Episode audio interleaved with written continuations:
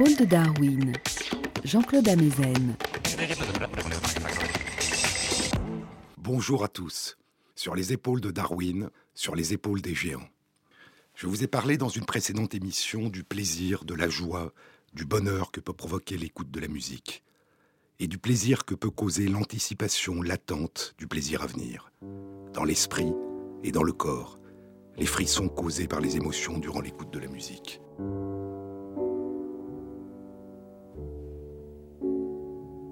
Et je vous ai parlé des synesthésies, ces fusions des perceptions, des sens, qui peuvent faire voir des sons, entendre des couleurs, goûter des mélodies, toucher des émotions.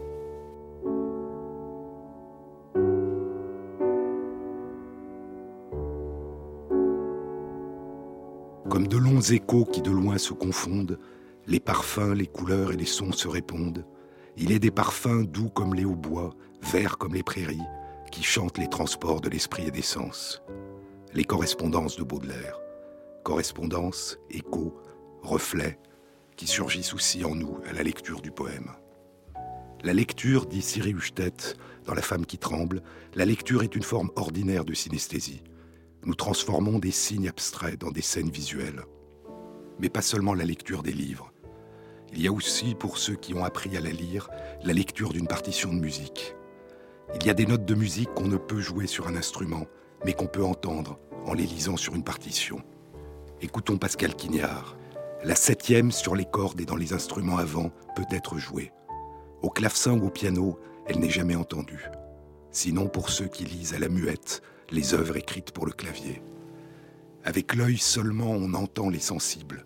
On hausse un peu pour l'oreille de l'œil ce que la touche de l'instrument ne saurait produire. Même pour les cordes, Johann Sebastian Bach aimait à noter sur la partition des rondes et des blanches qui ne pouvaient être audibles que pour l'œil. Notes ininterprétables, sons non sonores, signes qui sont inscrits pour la pure beauté de l'écriture. Je propose d'appeler notes inouïes ces sons écrits, injouables, qui nous font penser à ce que les grammairiens nomment les consonnes ineffables, le P dans le mot 7, dit Quignard. Les consonnes muettes, celles qu'on ne peut entendre qu'avec les yeux, les notes de musique et les consonnes fantômes, les sons enfuis, dont il ne reste une trace que pour les yeux. Synesthésie de la lecture, écho sonore dont le son d'origine a disparu. Et il y a d'autres formes d'écho, de persistance dans l'absence, de présence dans l'absence plus radicale encore. Où l'écho de ce qui a disparu est non pas dans ce qui ne peut plus être entendu et peut encore être vu, mais dans ce qui ne peut plus être ni entendu ni vu, dans ce qui manque, où c'est l'absence qui appelle la mémoire où une forme de synesthésie, de correspondance se fait entre ceux qui manquent, celles et ceux qui manquent, et le souvenir de leur présence. Il y a un livre de Georges Perec où manque la lettre de l'alphabet la plus fréquemment utilisée dans la langue française, la lettre E. Aucun des mots de la disparition ne contient la lettre E. Cette absence hante le récit. Elle construit le véritable récit à l'intérieur du récit, raconter malgré le manque, par-delà le manque, raconter le manque, construire en creux une mémoire qui témoigne de l'absence et de l'oubli, en révélant dans chaque mot écrit tous les mots, tous les récits perdus, parce que manque la lettre dont sont faits ces mots perdus. Peu à peu, l'absence de cette lettre devient perceptible, palpable, puis aveuglante.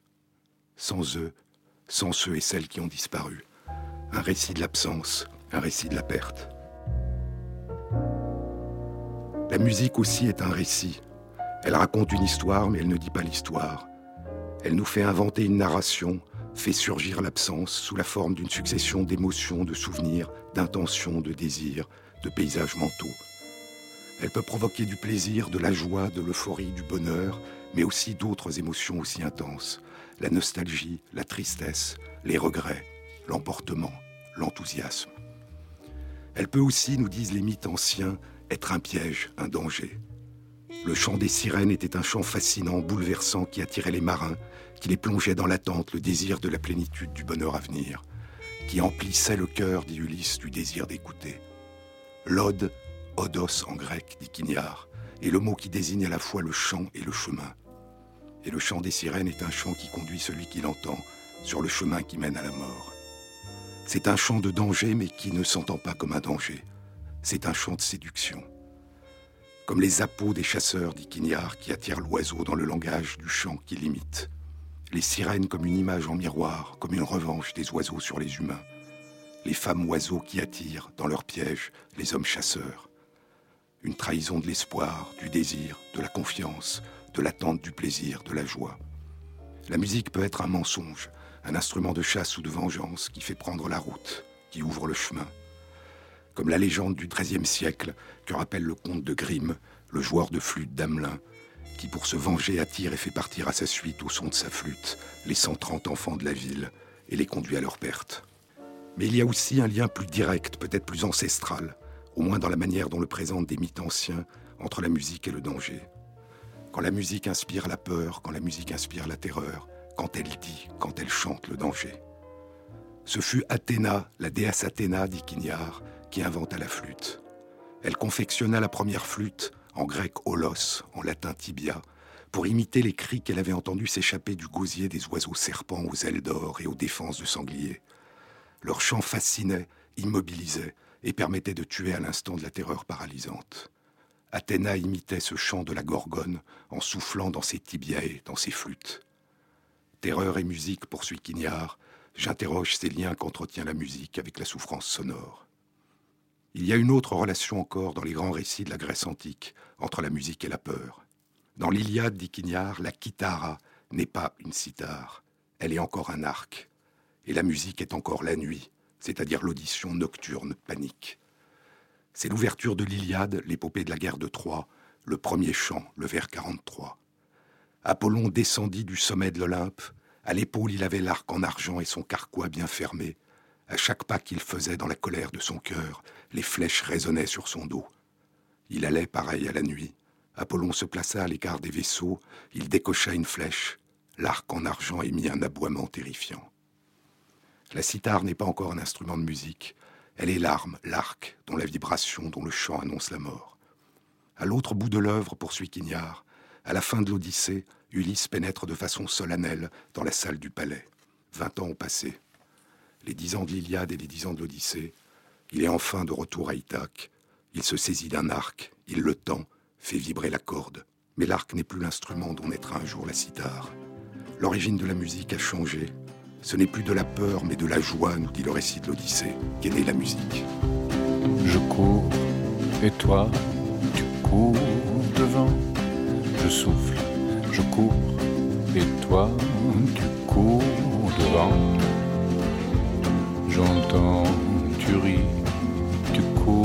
Tu ris. Comment peux-tu courir et rire autant? Tes pas se plaquent, tapent, battent comme le cœur d'un oiseau perdu sur le tarmac. Au bas de l'eau, arrête la route tu ne peux pas aller plus loin qu'une route. Ton avant se fond comme neige au soleil. Comme neige au soleil. Neige au soleil.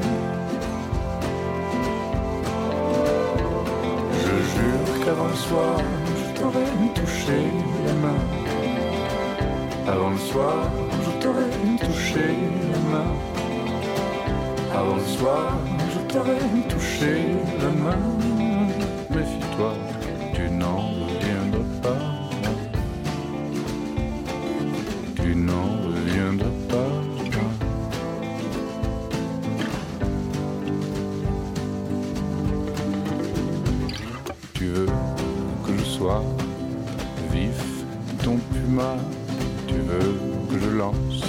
Mes hors de mon armée sur toi.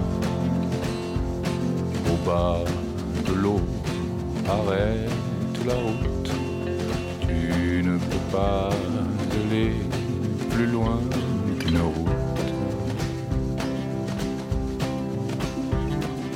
Ton avant se fond comme neige au soleil. comme neige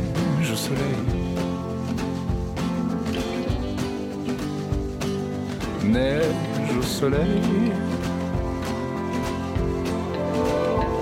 Je jure qu'avant le soir, je t'aurais touché la main.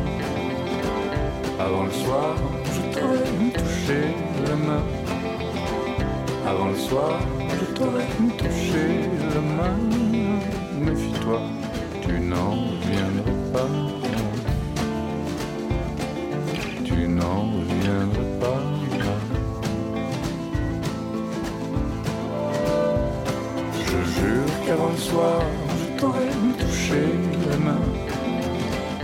Avant le soir, je t'aurais touché la main. Avant le soir, je t'aurais touché la main. Méfie-toi, tu n'en reviendras pas.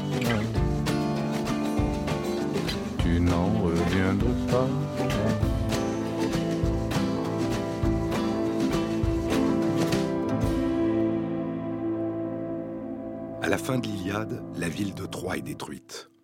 Alors que le Troyen aîné dira beaucoup plus tard Virgile dans l'Énéide, alors qu'Aîné s'enfuit de Troie en flammes, traverse la mer et fonde la ville de Rome, Ulysse, nous dit Homère dans l'Odyssée, passera dix ans à revenir dans son île natale, Ithaque, retrouver son épouse Pénélope et son fils Télémaque, qu'il a quitté vingt ans plus tôt. La déesse Athéna l'a transformé à son arrivée en vieillard méconnaissable. Seul son chien aveugle, Argos, et sa nourrice, Euryclée, le reconnaîtront. Ulysse découvre les 108 prétendants qui convoitent Pénélope et la presse de choisir l'un d'entre eux. Quand elle aura fini de tisser le linceul de Laerte, le père d'Ulysse, leur a-t-elle dit, et elle détisse chaque nuit ce qu'elle a tissé durant le jour. Les prétendants en ont assez d'attendre. Alors elle leur propose l'épreuve de l'arc, avec l'arc d'Ulysse, celui qu'il utilisait pour faire traverser par une seule flèche les anneaux des douze haches qu'il alignait dans la salle du palais. Aucun des prétendants ne parvient à tendre l'arc d'Ulysse. Ulysse est là, méconnaissable. Il se saisit de son arc. À l'autre bout de l'œuvre, dit Quignard, à la fin de l'Odyssée, Ulysse pénètre de façon solennelle dans la salle du palais. Il tend l'arc. Il s'apprête à décocher sa première flèche, signal du massacre des prétendants, nouveau sacrifice au cours duquel Apollon l'archer de nouveau l'assiste. C'est le chant 21 de l'Odyssée. De même qu'un homme savant dans l'art de la lyre et du chant, après qu'il a attaché aux extrémités de son instrument une corde, boyau flexible et sonore, l'attend sans peine en tournant une cheville et la monte au ton, de même Ulysse, sans effort, a courbé tout à coup l'arc formidable. Pour essayer la corde, il ouvre la main droite. Lâché, la corde chanta bellement, pareil à l'hirondelle pour ce qui concerne la voix. La lyre de nouveau est première, dit Quignard. L'arc est second. L'arc d'Ulysse est comme une kitara, une cithare. L'archer comme un citaèdre. Ainsi, au début de l'Iliade, l'arc est l'instrument dont naîtra un jour le chant de la cithare, la lyre. À la fin de l'Odyssée, la cithare, la lyre sont les instruments dont sont nés un jour le chant de l'arc. Apollon, l'archer redoutable, est le dieu du soleil et des arts. Le récit opère un basculement des origines. L'instrument qui chante le danger, la peur, qui divise, a d'abord été l'instrument qui chante la joie, le plaisir, le partage, l'empathie entre celui ou celle qui joue et ceux et celles qui écoutent et vibrent la musique.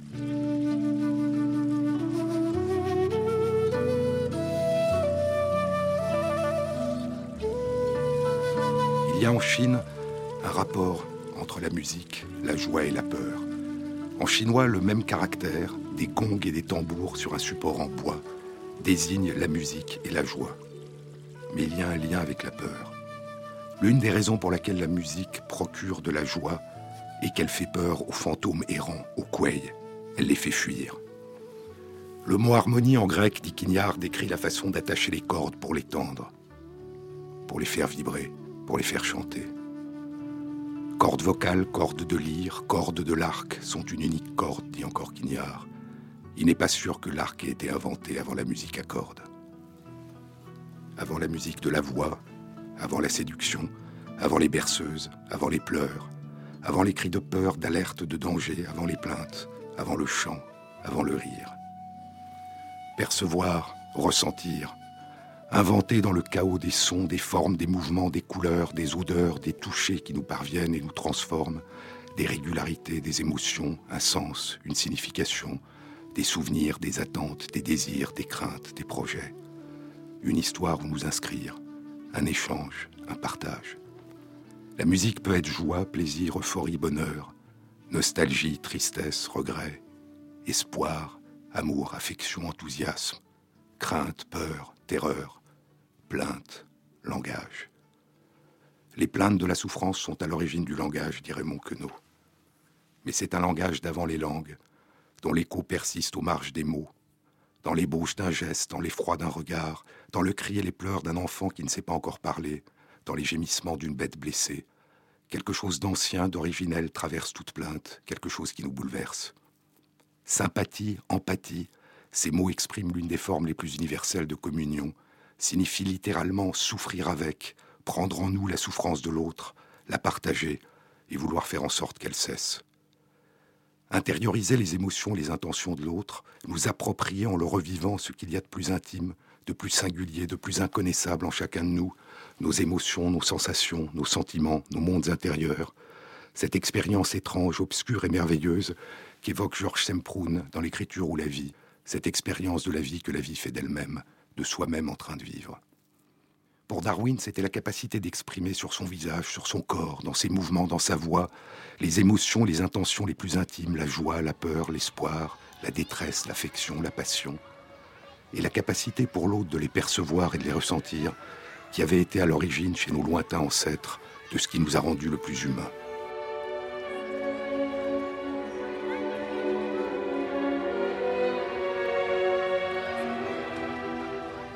Darwin y a consacré un livre, L'expression des émotions chez les animaux et chez l'homme. Il pensait que cette capacité de deviner, de ressentir, de partager les émotions et les intentions des autres avait deux origines majeures. D'une part, la séduction, la cour, le désir et le plaisir sexuel, la passion, les premières émotions esthétiques, à l'origine beaucoup plus tard des émotions artistiques, la beauté du chant et des parures visuelles, des parfums et des sensations de toucher, et d'autre part l'amour maternel, parental, l'attention au nouveau-né, à l'autre dans son état le plus vulnérable, l'attention à ses besoins vitaux et à ses émotions, le souci de l'autre. Et les neurosciences ont commencé à découvrir l'un des supports biologiques de cette capacité extraordinaire de partage, des réseaux de cellules nerveuses miroirs qui nous permettent de mimer, de vivre en nous ce dont nous ne percevons chez l'autre que les reflets réseau de miroirs qui, pour Giacomo Rizzolatti, l'un de ceux qui les ont découverts, révèle à quel point est profondément ancré en nous le lien qui nous rattache aux autres, et à quel point serait étrange l'idée d'un jeu qui existerait en l'absence d'un nous. Ressentir, c'est faire entrer la vie intérieure de l'autre dans la réalité, dans notre réalité. C'est reconnaître l'autre comme sujet. Les premiers réseaux de neurones miroirs ont été découverts il y a plus de 15 ans, chez nos parents lointains des primates non humains, des singes macaques rhésus, avant qu'on ne découvre leur présence en nous. Ce sont des réseaux miroirs dans des régions du cerveau impliquées dans la commande motrice, dans la réalisation d'un mouvement. Certains réseaux de cellules nerveuses s'activent quand nous tendons la main pour attraper un objet, d'autres quand nous portons un objet, un verre, à la bouche. Mais les mêmes réseaux miroirs s'activent quand nous voyons une personne faire ces gestes. Nous simulons en nous les actes que nous voyons d'autres faire. Nous nous approprions inconsciemment ces actes, les vivant ainsi en nous, mais aussi les intentions et les émotions qui les accompagnent. Nous nous mettons à la place des autres, mais nous savons, nous sentons que nous ne sommes pas en train de réaliser ces actes, que nous les ressentons sans les réaliser, pour au moins deux raisons. Des activités inhibitrices venant de nos propres régions de commande motrice, qui indiquent que nous n'avons pas nous-mêmes initié ces actions, et une absence de retour de la part des très nombreux récepteurs que nous avons dans nos articulations, nos tendons, nos muscles, notre peau, et qui ne nous renvoient pas les signaux qui accompagnent habituellement la réalisation d'un mouvement. Ainsi nous vivons le plus souvent, sans même le réaliser consciemment au début tout du moins, un état étrange, imaginaire, virtuel. Nous ressentons ce que vivent les autres en faisant un mouvement, tout en sentant que ce n'est pas nous qui le faisons. Une forme de synesthésie, un état entre rêve et réalité qui nous attire. Ressentir ce que ressentent les autres, vivre par procuration. Tous les jours dans notre vie courante, ou dans ces occasions particulières, le spectacle, la danse, le théâtre, le cinéma, où c'est consciemment que nous entrons dans un monde magique dont le but est de nous faire vivre intensément par l'intermédiaire des représentations intenses de la vie que nous font les artistes. Approche-toi, bébé, approche-toi. Accroche-moi des baisers, accroche-moi. Accro à ta bouche, je suis croque de toi. Ça fait boum, je craque quand tu me dis tout. Pas que c'est si tout là, c'est si tout, tout, tout, tout, tout, tout, c'est si doux. Oh là.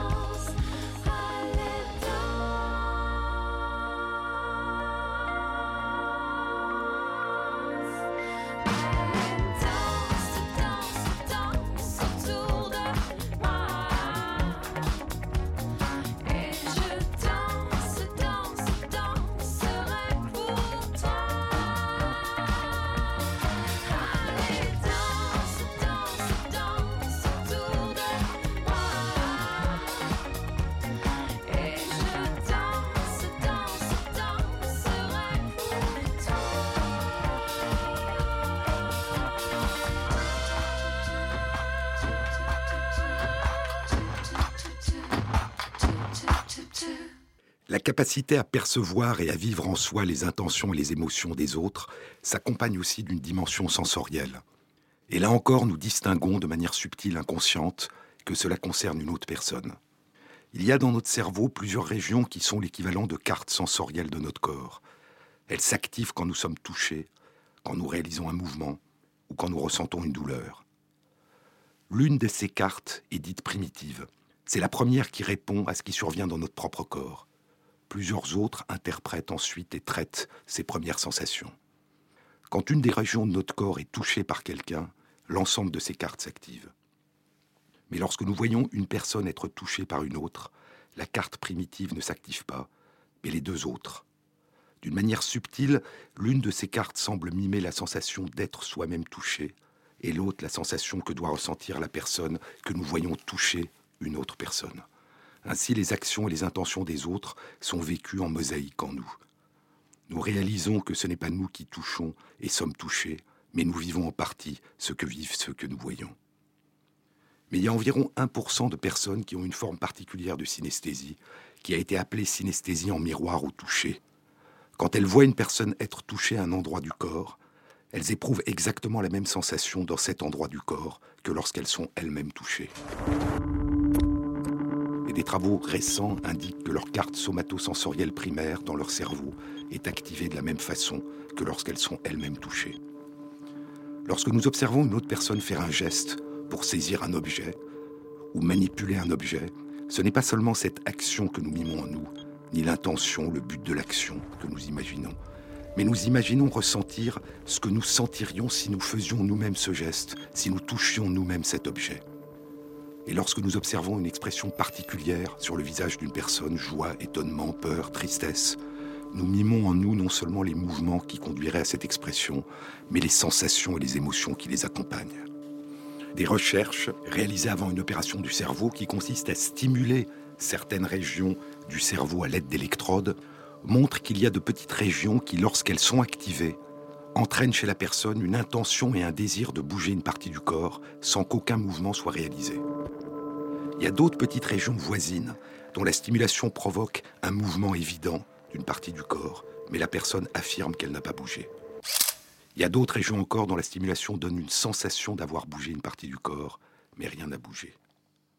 Lorsque nous faisons un mouvement, ces régions s'activent de manière coordonnée et séquentielle, en interaction avec d'autres régions du cerveau impliquées dans l'intention, les émotions, les souvenirs, et sont adaptées en temps réel en fonction des perceptions des différentes parties du corps en train de bouger, de la vision, de l'audition. Mais nous commençons à réaliser de quelle façon, lorsque nous voyons une autre personne bouger, différents réseaux miroirs peuvent s'activer dans différentes régions du cerveau et nous faire ressentir l'intention, le mouvement et la sensation que ce mouvement nous procurerait. Vivre en nous les mouvements, les intentions, les sensations, les émotions des autres et la douleur. Lorsqu'on présente à des personnes des images qui suggèrent qu'une autre personne a mal, un tiers des personnes ressent une douleur au même endroit de son corps. Deux tiers des personnes sont perturbées, mais ne ressentent pas elles-mêmes la douleur. L'empathie peut être directement sensorielle, j'ai mal, ou seulement affective. Je ressens que la personne a mal, mais je ne sens pas moi-même la douleur. Mais même pour les personnes qui ressentent la douleur dans leur corps, il semble que la carte somatosensorielle primaire ne soit pas activée et que les personnes ont mal au même endroit, mais savent que la cause de leur douleur est la douleur de l'autre.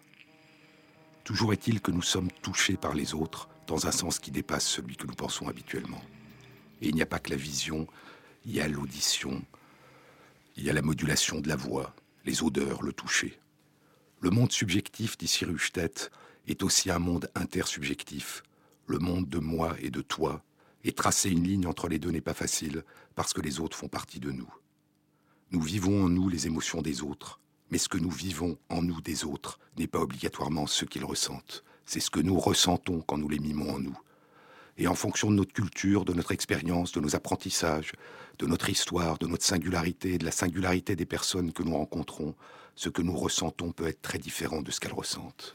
Et il nous faut toujours nous réinterroger, écouter, dialoguer, apprendre, découvrir les innombrables façons de se vivre, de vivre le monde et de l'exprimer, pour ne pas nous emprisonner et emprisonner l'autre dans ce que nous percevons comme une évidence, en vivant à notre manière intime ce que nous croyons que les autres pensent et ressentent. Faire du monde intérieur des autres une partie de notre monde intérieur est la base même de notre commune humanité. Mais sans retour sur nous-mêmes et sur les autres, sans interrogation, sans la sensation de mystère et la recherche à la rencontre de ces mystères, le risque est en permanence de nous substituer aux autres, de scinder le monde entre nous et eux, entre nous et les autres, de croire les avoir entendus et de leur répondre sans même avoir besoin de leur donner la parole. Toute personne est toujours plus que ce que nous pouvons percevoir, ressentir, imaginer. L'empathie n'est qu'un début, le premier pas vers une découverte à jamais inachevée. Se penser soi-même comme un autre, disait Paul Ricoeur. Pas seulement penser l'autre comme soi-même, mais se penser soi-même comme un autre, inconnu, à découvrir. Voir en l'autre nous-mêmes comme l'étranger, disait l'écrivain nigérien Ben Okri.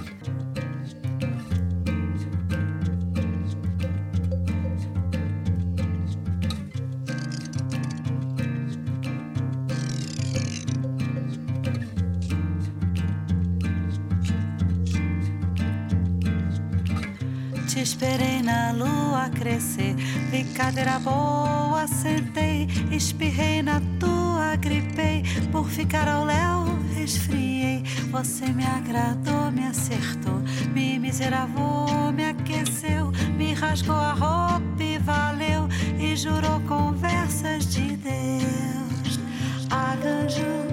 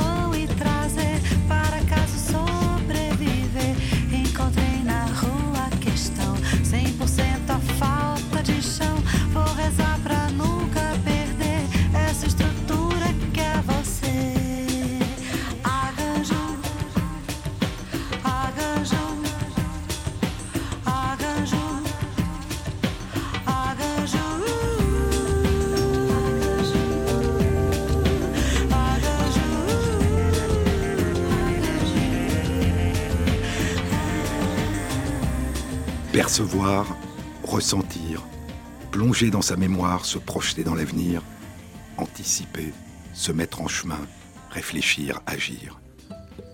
L'émotion qui nous saisit en écoutant le son d'une corde qui vibre, la corde d'une cithare, la corde d'un arc, le plaisir, la joie, le bonheur d'une musique, la sensation de danger, l'angoisse, la peur au son d'un arc, et le corps qui répond, un frisson de plaisir, un frisson de peur. La peur est probablement une émotion innée, mais ce qui est ressenti comme un danger, ce qui provoque la peur, est appris. Dès la petite enfance, par les réactions de nos parents, de nos proches, par la peur qui s'exprime sur leur visage, et par l'expérience directe du danger. L'enfant qui tend la main vers le feu merveilleux qui crépite et où tournoient les couleurs et la chaleur. La peur de la douleur, la mémoire de cette peur. Et les peurs plus complexes, la peur de l'échec, le souvenir du regret, la peur du regret à venir. La peur, de manière paradoxale, est ce qui, en même temps, éveille l'attention, alerte, et en même temps repousse. Pousse à l'arrêt, à l'immobilité, à la lutte ou à la fuite. Ce qui, dans un même temps, attire et fait refluer. ce qui éveille et donne à l'événement la situation, le contexte, la couleur d'une palette d'émotions particulières, l'inquiétude, la crainte, la peur, la panique, la terreur. Elle s'inscrit dans la mémoire par des circuits particuliers qui mettent en jeu une petite région à l'intérieur du cerveau constituée de plusieurs petits noyaux et qu'on appelle l'amygdale cérébrale. Elle est impliquée dans cette forme de mémoire coupante, douloureuse, la mémoire post-traumatique qui peut surgir, hanter une personne qui a vécu un accident, un crime, un attentat, le stress post-traumatique. Cette mémoire traumatique ressurgit brutalement pendant la veille ou le sommeil, pas sous la forme d'un souvenir qui prend sa place dans un passé, dans une histoire, mais sous la forme d'un éternel présent qui fait revivre le traumatisme, la peur, la terreur, l'anxiété, comme s'il se produisait pour la première fois. L'incarnation extrême de la peur de la douleur, comme un éveil brutal, une attention extrême, une présence violente qui s'impose et efface tout le reste.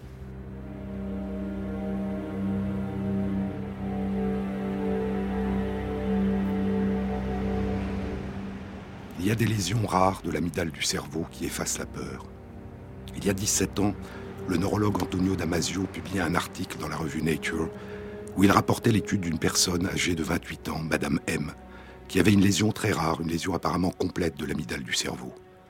Ses capacités de perception, de mémoire, de langage, de raisonnement étaient tout à fait habituelles. Mais elle disait ne pas éprouver la peur. Et l'article décrivait une difficulté à distinguer si un visage exprime la peur lorsqu'on lui présente des photos de visage. Elle reconnaît les expressions de joie, de tristesse, mais pas de peur.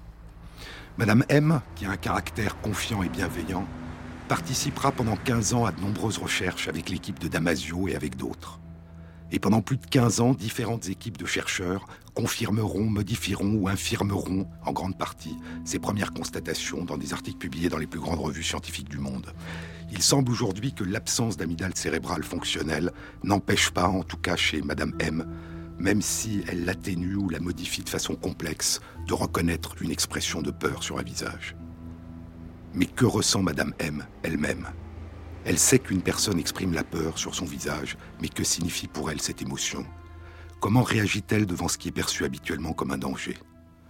Ce n'est étrangement qu'au bout de 17 ans que Damasio, le chercheur qui a tant fait pour révéler l'importance des émotions dans les comportements, les raisonnements, les choix, et l'importance de l'amygdale cérébrale dans les réactions de peur, ce n'est qu'au bout de 17 ans que Damasio essayera d'explorer ce que pouvait ressentir Madame M. À la fin de l'année 2010, il publie une étude qui aborde cette question non pas dans l'environnement artificiel d'un laboratoire, mais dans des situations qui ressemblent plus à la vraie vie, des situations qui provoquent habituellement la peur, mais en évitant de faire courir à Madame M un danger réel. Avec son accord, il l'emmène dans un magasin où sont exposés des serpents et des araignées venimeuses exotiques, puis lui font faire une visite dans une baraque foraine de maisons hantées, et enfin lui projette des extraits de films, dont des films qui suscitent l'angoisse, la peur ou la terreur. Elle ne manifeste aucun signe de peur et dit ne pas ressentir de peur. Mais elle a été très émue, excitée, et a trouvé ces situations particulièrement intéressantes et attirantes. Elle dit avoir ressenti une forme d'enthousiasme.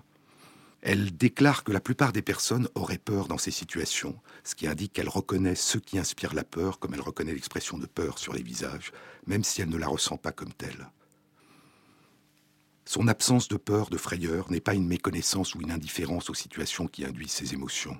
Mais ce qu'elle dit ressentir et exprime par son comportement, c'est un état d'excitation intense, une envie d'explorer, une forme d'attraction et une absence quasi complète de prudence, de réaction de retrait ou de fuite. Madame M a une réponse émotionnelle intense à ces situations qui d'habitude sont interprétées comme un danger, mais sa réponse émotionnelle n'a pas les caractéristiques de la peur. Elle a vécu dans sa vie des situations dangereuses, en a été victime, et décrit non pas de la peur, mais de la colère. Il semble qu'elle ait du mal dans sa vie courante à éviter les situations dangereuses. Peut-être même est-elle attirée par ces situations.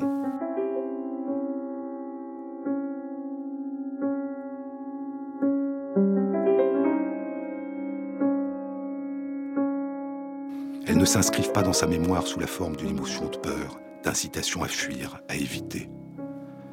La vie singulière, étrangement merveilleuse et bouleversante de Madame M suggère l'idée a priori paradoxale que ce qui fait habituellement peur pourrait aussi être avant tout ce qui éveille intensément notre curiosité, notre attention, ce qui nous fascine, nous attire. Ce qui attire avant de se colorer de cette couleur du danger, de la douleur, de la perte, du regret à venir. Ce dont nous avons appris que c'est dangereux, ce à quoi nous répondons par la peur. L'aboiement terrifiant de l'arc en argent d'Apollon, le chant de la corde lâchée de l'arc d'Ulysse, pareil à l'hirondelle pour ce qui concerne la voix.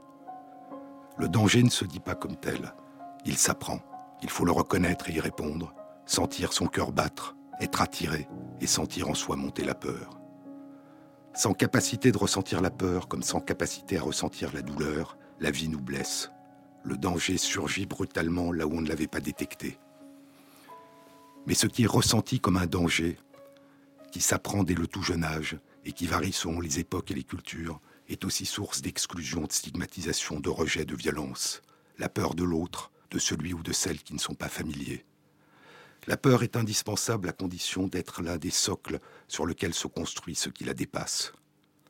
Dans le primum non nocere, d'abord ne pas nuire, de la médecine, il y a cette crainte de porter atteinte à l'autre, cette crainte qui accompagne le souci de l'autre, la sympathie, la volonté de soulager, d'aider, d'accompagner.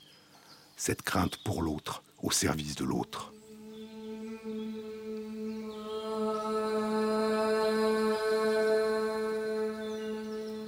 Se libérer de la peur, la dépasser, la mettre au service de la vérité, de la justice et de la compassion, disait l'opposante birmane Aung San Suu Kyi, dans un discours prononcé il y a 21 ans, deux mois après avoir remporté les élections que la junte militaire birmane au pouvoir a annulées après les avoir organisées.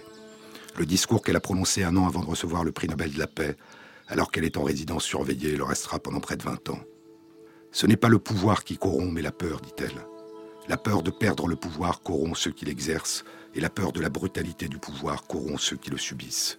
La baya, la peur, étouffe et anéantit lentement tout sens du bien et du mal. Elle cite Gandhi, qui s'est, dit-elle, retrouvé en revenant vers la philosophie de l'Inde ancienne. Le plus grand don pour un individu ou une nation, disait Gandhi, est abaya, l'absence de peur. Pas simplement le courage physique, mais ce qui libère l'esprit de la peur. Il se peut que l'absence de peur soit un don, poursuit-elle, mais peut-être plus précieux est le courage acquis par l'effort, le courage qui vient en cultivant l'habitude de refuser que la peur dicte nos actes, un courage qui pourrait être décrit comme une grâce sous la pression, une grâce toujours renouvelée face à une pression dure, incessante. Et c'est ce courage par-delà la peur, refusant la peur, à la recherche de la vérité, de la justice et de la compassion, pour reprendre ces mots, qui a surgi ces dernières semaines dans la révolution de Jasmin, la révolution du Nil, le printemps des pays arabes, porteur d'espoir et de liberté retrouvée.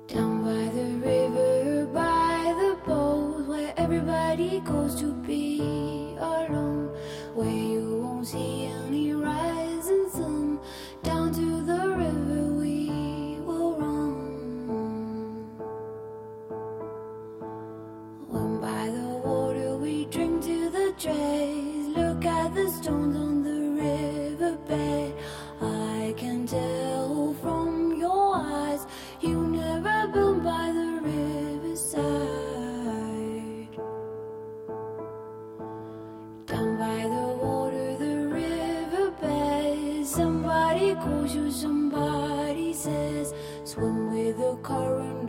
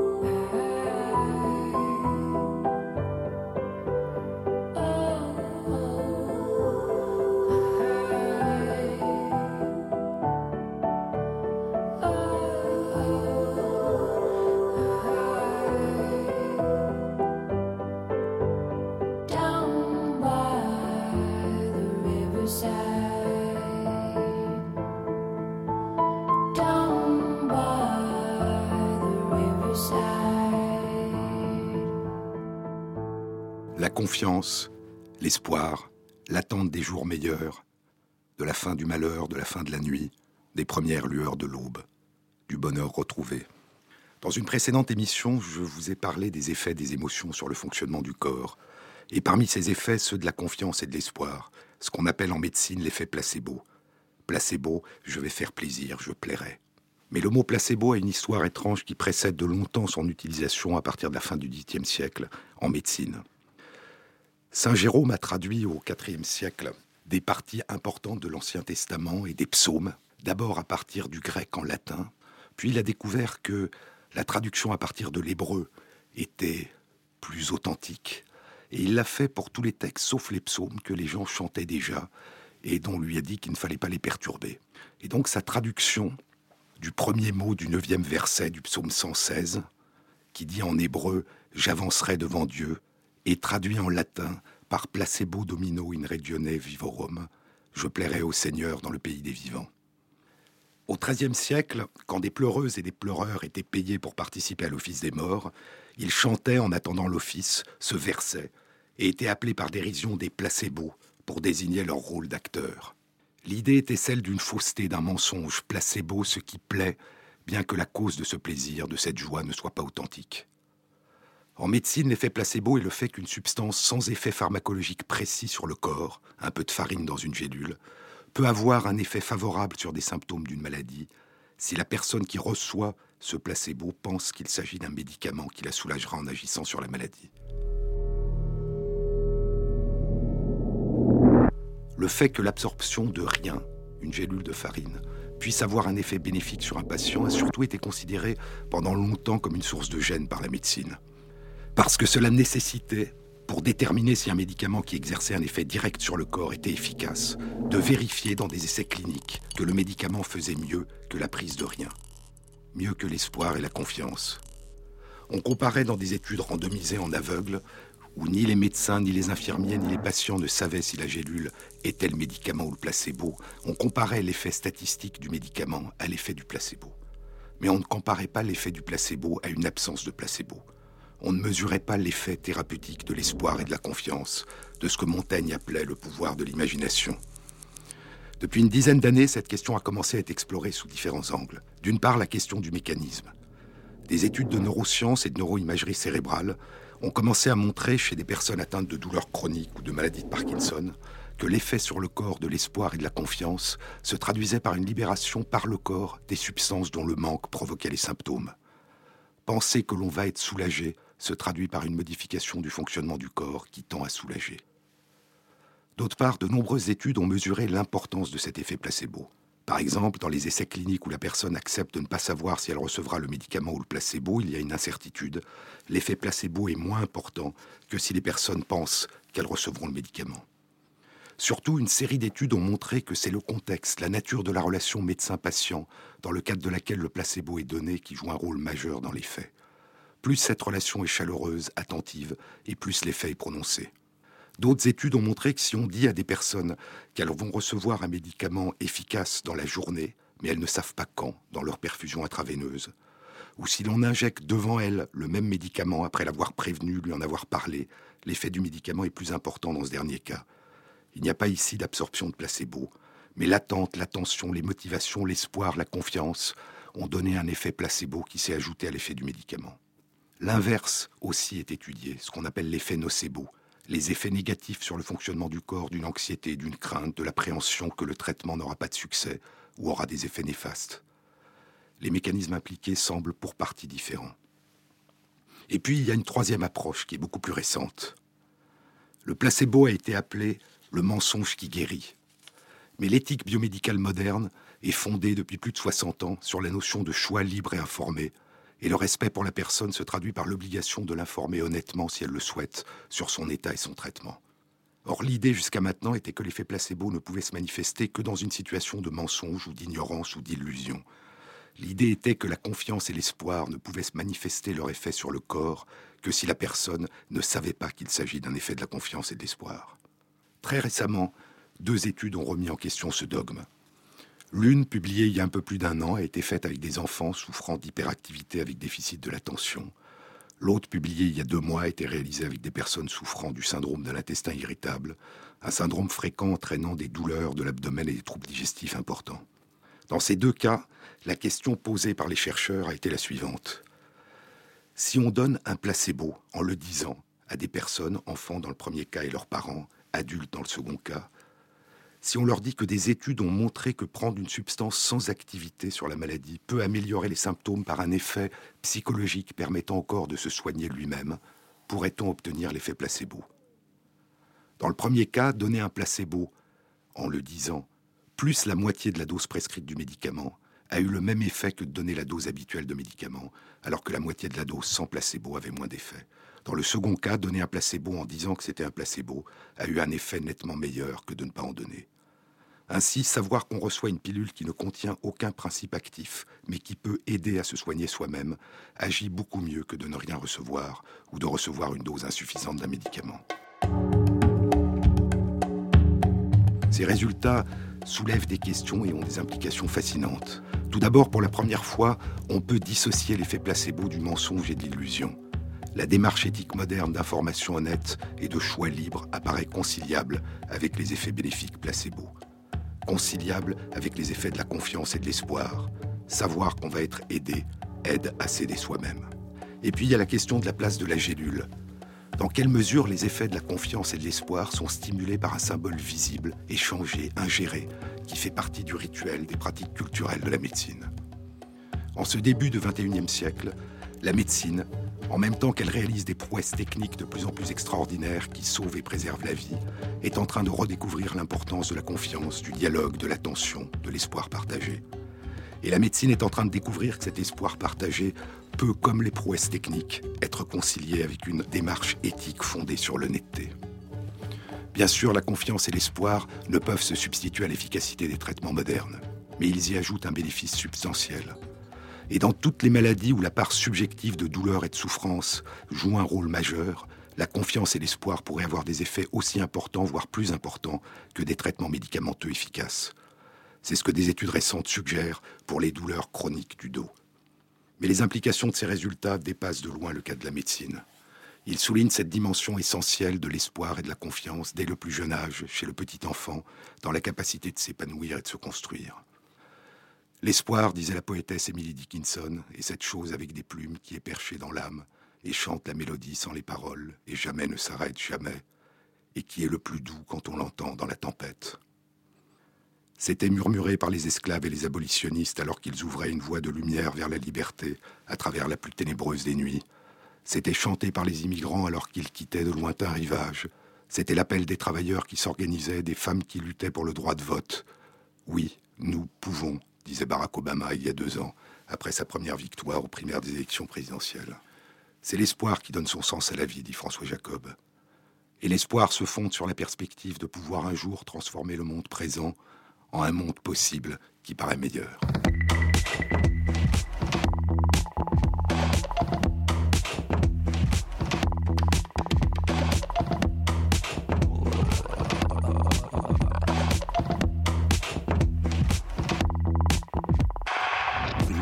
L'émission a été réalisée par Fabrice Lègle avec l'aide de Valentine Chédebois, à la technique Benjamin de Lagatinet, à la programmation musicale Thierry Dupin.